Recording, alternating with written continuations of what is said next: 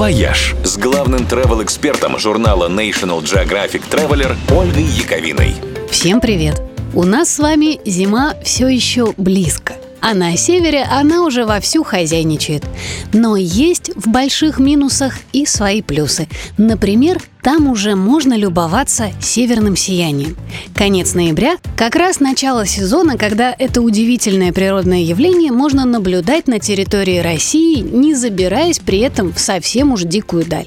Один из самых удобных в этом смысле регионов – Мурманская область. Лучше всего сияние видно, конечно, в стороне от больших городов.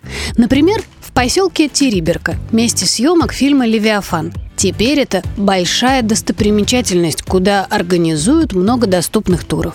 Еще один отличный полигон для любования сверкающим небом – это Хибины на Кольском полуострове. В этих горах о засветке можно даже и не думать, а высота почти снимает вопрос облачности. Можно поселиться на одной из турбаз и ночами смотреть в небо, а днем кататься на лыжах, снегоходах или оленьих упряжках или заняться подледной рыбалкой.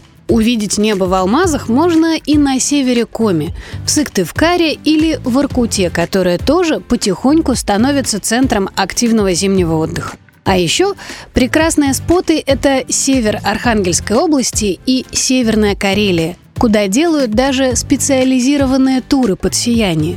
Например, в национальный парк по Наярве, где помимо Авроры Бореалис еще много разных красот и чудес.